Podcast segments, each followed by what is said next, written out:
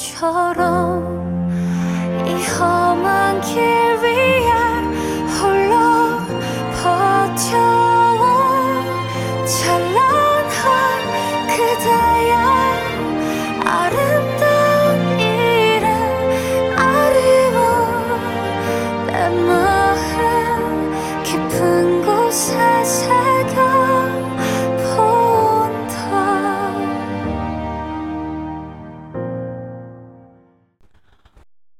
Nah ini tuh merupakan film fantasi yang menurut gue tuh dari segi CGI-nya tuh bagus banget loh.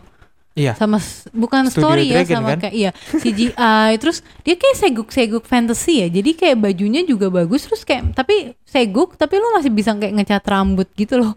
Beberapa karakternya kan itu Hmm. termasuk seguk fantasy ya berarti ya, Ini si menurut gue bahkan Souls. bukan seguk. Seguk kan historical drama kan. Ah. Even gak ada seguknya sama Berarti sekali. ini fantasi. Ini purely fantasi. Mereka nyiptain dunia sendiri nih. Oke, Jadi oke, beneran literally dunianya tuh nggak ada sebetulnya Hmm, orang hmm. dunia si namanya dunia apa negara Deho ini kan yang ada penyihir, Hmm. ada apa eh, batu-batu yang isinya tenaga-tenaga Iya, magis gitu-gitu kan. Nah itu memang dari awal udah Oh. pendekatannya itu udah nggak nggak ada ngomongin soal historical. history eh, perjalanan sejarah apa gitu nggak ada Berarti memang pure fantasy pure ya. fantasy science fiction kayaknya. Hmm, ya ya ya. Tapi uh, CGI-nya CGI-nya sih mendukung sekali bagus banget sih. Wah airnya Nah kalau lu kayak mau bikin drama fantasy ini untuk Korea kayak, kayak gini, kayak gini. Silakan, benchmarknya. silakan. Jangan nanggung kayak betul, betul, betul. Sayang nih coy Mm-mm. soalnya. Ya kayak jangan nanggung bener. Contoh yang menurutnya paling menurut gue paling cocok adalah Sisyphus, Sisyphus. nanggung. Sisyphus itu- sayang bener. Ceritanya bagus tapi CGI-nya Iya. mengganggu. Ini kayak gini nih CGI-nya juga indah ini banget ini gitu loh di CGI-nya menurut gue konsisten sampai akhir ya. Mm-mm. Dan maksudnya nggak ada sampai mengganggu banget. Mungkin ada yang kurang kalau dicari Tapi banget. minor banget Kalau nitpicking banget yang Iya. kayak api-api, biasalah angin-angin gitu. Cuma ya ya tetap masih terlihat bagus gitu. Mm-mm. Terus udah gitu pemain-pemain atau cast-nya juga nggak kaleng-kaleng loh pak. Oh iya, wah case-nya sih meskipun ada beberapa yang kita lihat mungkin debutan ya, rookie. Oh iya Tapi iya iya. rookie-nya pun menurut gua actingnya oke. Iya iya iya iya. Oh yang ini kan kayak Min Hyun gitu. Min rookie Hyun, ya. terus Yoo In Soo. Yoon Soo tapi pernah main di zombie tuh loh pak. All of Us Are Dead. Oh oh iya betul. Dan itu memang dia juga cukup udah cukup ikonik iya. ya. Terus Arin, ada Arin. ada Arin. Ada siapa lagi ya? Itu maksudnya ada Hmm, ada ya itu beberapa yang eh, dia rookie, terlihat sekali rookie, tapi punya karakter atau peran yang cukup banyak dan cukup vital Iya gitu. betul. Dan nggak keteteran mereka. Jujur gue sebenarnya agak skeptis awalnya. Terutama sama Arin. Karena teruta karena kelihatannya rookie banget Iya ya. rookie banget terus kayak Untuk kita tuh main drama fantasi gitu kan. dan tandemannya lumayan senior nih Onara, ada Mm-mm. Yu Jun Sang, ada siapa Betul. lagi? Ada Lee Jae Wook, Jung So Min, ya ada banyak Jo lah. Jae gitu. Yoon. Iya, terus ya pokoknya banyak lah ya gitu kan. Terus gue agak skeptis sebenarnya, terutama ketika beberapa kali kita nonton yang memang dia idol nggak bagus gitu Ya, kan. beberapa kali memang fail ya. Hmm, jadi apakah dia akan ngerusak? Ternyata enggak. Enggak. Gue sangat menikmati Bahkan sih si sampai Arin ini. akhir eh, Hmm. Jin Choyon itu jadi karakter favorit gua Hmm. untuk even di atas Mudok gitu menurut Hmm. gua. Kayak eh, Jin Choyon tuh berhasil memberikan satu warna yang Hmm. Yang gimana ya menarik aja gitu karakter Hmm. ini. Jadi kayak kita gua sih terutama menanti-nanti kemunculan Jin Choyon terus gitu. I see, oke oke. Terus juga ini tuh sebenarnya lumayan banyak apa keluarga ya bisa dibilang ya. Betul. Ya ini sempat seperti gimana ya? Buk keluarga iya, tapi kayak aliran gitu oh ya. iya iya iya. kayak bener-bener. perguruan. perguruan Gitu kan. keluarga Mm-mm, gitu lah ya. mm-mm. Jadi bener-bener. kayak memang eh, masing-masing keluarga ini punya punya kayak kastil atau kediaman besar sendiri kayak perguruan Ya, masing-masing ya, ya. gitu. Jadi terpisah-pisah gitu kan. Hmm. Yang namanya susah-susah lah pokoknya. Ya namanya susah-susah lah kayak bukan nama yang biasa kita dengar gitu ya di Mm-mm. drama Korea. Tapi sayangnya gue tuh nggak habis nonton ini. Sebenarnya gue pengen ngabisin pak. Cuman waktu itu kan ketika kita bilangnya mau podcast, gue nggak sempet. Ini tuh 20 Mm-mm. episode Betul. soalnya. Betul betul. Ini memang panjang, terus juga eh, pace-nya cukup pelan karena Betul. konflik yang diangkat sebe- sebenarnya konfliknya itu doang. Cuma memang perjalanan di tengah konflik itu tuh cukup belibet lah gitu Bener-bener. anggapannya. Dan bukan yang kayak tipikal konflik thriller gitu juga Bukan. kan. Jadi Ini konfliknya nontonnya lebih tuh harus sabar. betul. Ini konfliknya lebih kayak politik Iya, politik perguruan gitu. Mm, yang kayak tusuk-tusukan, terus Iya. eh, diplomasi sana sini gitu. Bener, Pokoknya bener, politik lebih politik banget gitu. Iya, makanya gue juga kayak wah lama juga ya Mm, gitu. Dan akhirnya Nggak jadi banyak jelek. jadi Heeh. banyak ngobrol. Hmm. Pada saat momen-momen politik ya jadi banyak ngobrol, tapi pada saat action memang actionnya bagus sih. Menurut Actionnya gue top notch banget. iya. Even Ini si si rookie-rookie ini pada saat momen-momen Iya. action yang kayak karakter Soyul, Iya iya ya iya. kan Pak karakternya Jin Choyon. Pak Danggu gitu tuh tidak sama sekali terlihat aneh gitu iya menurut gua. bener-bener. Dan gua kan cukup jarang ya nonton fantasy, tapi dia dibalut kayak zaman ini ya bisa dibilang zaman dulu maksudnya. Ya iya, Beda kayak Goblin kan fantasy, tapi kan dia tapi dibalutnya masa tapi kan sekarang. ya kan. karena Goblin kan mungkin dia hidup Iya, selama lama ribuan kan. tahun gitu. Nah kalau kan. ini kan kayak baju-bajunya juga Ya memang eh, di zaman tradisional banget gitu. zaman dulu yang ini memang gue suka banget loh masih sebenarnya. sihir pedang, belum ada handphone Iya gitu iya kan. iya. Terus namanya juga aneh-aneh gitu. Iya, tapi rambut panjang gitu. tapi gue suka gitu Iya, iya, loh. iya. Ini fantasi pertama yang gue mungkin paling suka kali ya yang dibalut dengan tradisional yang dengan gitu loh. traditional Mm-mm. kostum gitu kan. Traditional Iya, lu kan agak sebenarnya. agak Males susah ya. Seguk agak ya. susah menerima seguk ya. Mungkin Iya, nggak males kurang cocok, gitu. tapi ya entah kenapa waktu itu lu kan sempet ngajak gitu kan kayaknya Iya, Alchemy iya. of Soul gue cocok Gue nih memang gitu. cocok sih. Cuma mungkin keterbatasan Panjang aja, waktu iya, dan juga dia banget. terlalu panjang. Iya memang eh, problemnya menurut gua adalah di beberapa scene atau di banyak scene pada saat ngomongin soal politiknya memang ngobrolnya Hmm, banyak. Iya, ngobrolnya banyak ngobrolnya parah banyak sih. banget. Oke, mungkin yang mau gue tanyain adalah,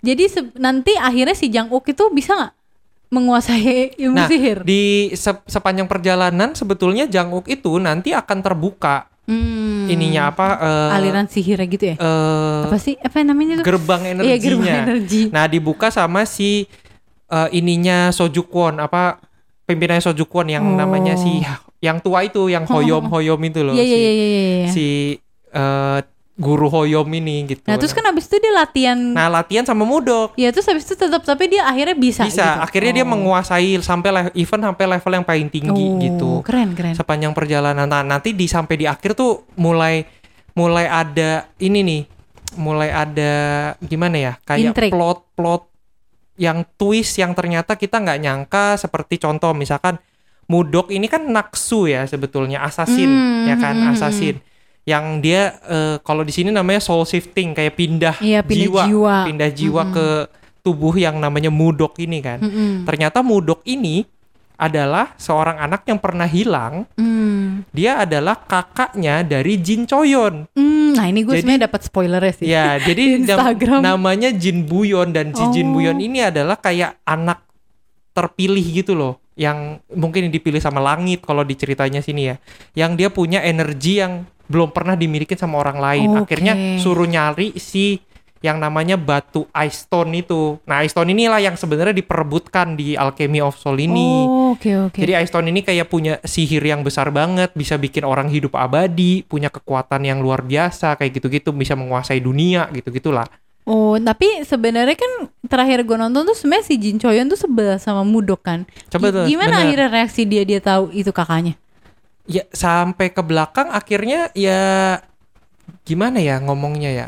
Jin Choyonnya agak nggak gitu masalah. Yang masalah itu sebenarnya mamanya. Maknya. Oh. Ma- maknya itu sebetulnya say- sangat sayang sama Jin Buyon. Hmm. Sampai di titik dia tuh seperti menganaktirikan Choyon sebetulnya. Oh, gitu. Ya, Choyon tuh hanya diandalkan, hanya didahulukan pada saat Buyon udah nggak ada.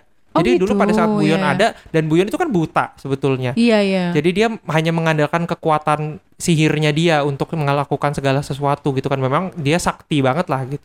Nah itu tuh maknya memang sayangnya lebih jauh lah gitu sama si Buyon ini. Oh, iya, Makanya iya. sampai satu titik ada ada satu orang si ininya Jinmu Mm-mm. yang penyihir Jinmu yang Mhm. pe- pimpinannya Chon Buguan itu eh, kayak nge-hire satu cewek untuk nyamar jadi Jin Buyon Hmm, ya kan dia jahat kan soalnya Mm-mm. si Jin. dan ketipu sempat ketipu tuh maknya si ininya si Jin Hogyongnya sempat ketipu gitu. Iya, iya. Oh gitu. Nah itu tuh se- sempat panik dan bahkan si maknya ini sempat nampar Mudok gara-gara masuk kamarnya Jin Buyon sembarangan kayak gitu tuh sempat sempat eh, Mudok itu sempat dibunuh sebetulnya Hmm. Ah, untuk ngetes kemampuan sebenarnya saya dari si batu es ini si Ice Stone ini gitu.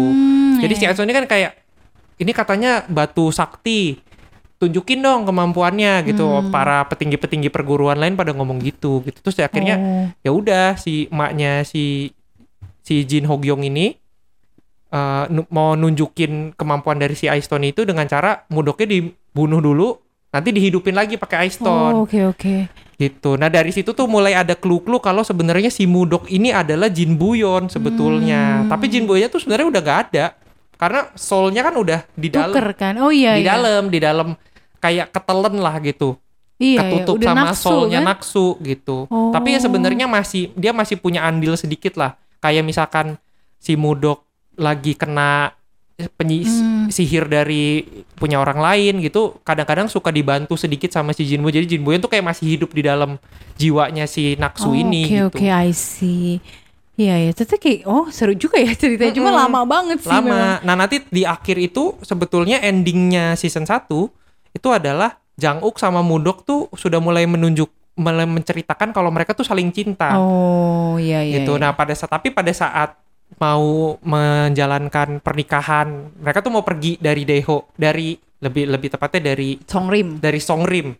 Mau keluar dari Songrim untuk supaya ya nggak usah nggak usah ribet sama Hmm. politik-politik inilah gue mau hidup berdua aja memudok gitu kan. Tapi si Mudok ketahuan kalau dia itu naksu sama si Jinmu. Hmm. Akhirnya si Mudok ini kayak semacam dihipnotis sama Jinmu akhirnya untuk nyerang si para orang-orang yang ada di Songrim dan juga perguruan lain. Akhirnya Mudok jadi buronan. Hmm. Terus dia sempet ngebunuh Jang Di akhir banget. Tapi Jang Uk itu katanya adalah eh, utusan langit. Dia lahir dengan titisan bintang raja gitu. Jadi Jang Uk tuh akhirnya hidup lagi. Hmm. Sempat udah sempat dibakar ininya. Apa eh, mayatnya Jang Uk tuh sempat dibakar. Oh gitu. Tapi iya, iya. Dia hidup lagi karena memang takdir lu harusnya belum mati gitu. Dan ada season 2-nya juga ya Ada dan katanya. lanjutannya itu sepertinya akan jadi perseteruan antara si Jang Uk sama si Mudok yang seba udah sekarang sebagai naksu, gitu lah. Iya iya iya. Oke, nah paling sebenarnya paling gue gemes tuh di antara semua karakter sih itu tau yang uh, prince-nya itu siapa yang royal family Eh, iya iya itu iya. Ah, si Kenapa Gowon ya. Gowon? Nggak tahu kayak mukanya artificial banget. Mukanya kurang prince ya. Alisnya alisnya on point banget iya, ya. Iya kalah deh alis gue. Iya kayak alisnya on point banget. Itu doang sih yang ganggu gue di antara semua karakter tuh kayak ini Prince mulus banget ya mukanya ya. Iya iya. artificial Even banget. Kalah. even alisnya Jo. Sang-wook yang udah tebel aja Iya, kalah tuh Kalah loh sama dia kayak anjir. Tapi memang ya dia berhasil menunjukkan menurut gue ya dia berhasil menunjukkan grace-nya dia sebagai seorang prince menurut meskipun tiap kali ketemu Jang Uk lawak ya Hmm. Iya bawaannya sih. sama Mudok kan. Ya, eh, lawak. Terakhir tuh sampai lawak akhir dia ya. lawak terus sih. Sebenarnya kalau lu pengen nonton ini ya teman-teman, lu mungkin harus sabar aja kali. Gue kurang Betul. sabar gitu. Ya ini memang eh, mungkin terlihatnya fantasi, Mm-mm. kayak lu bakal ngelihat banyak action, banyak apa eh, pertarungan sihir-sihir, enggak Bener. juga gitu. Lebih banyak politiknya sebetulnya di sini dan Iya. dikemasnya menariknya adalah dikemas dengan bener-bener kita tuh seperti tidak melihat atau tidak nonton ini adalah negara Korea karena mereka sebenarnya ngebangun negara sendiri dari nol gitu dan semua ceritanya tuh bener-bener original menurut gua bener-bener generik dan ya nggak berasa sama sekali kalau ada Korea-Koreanya gitu.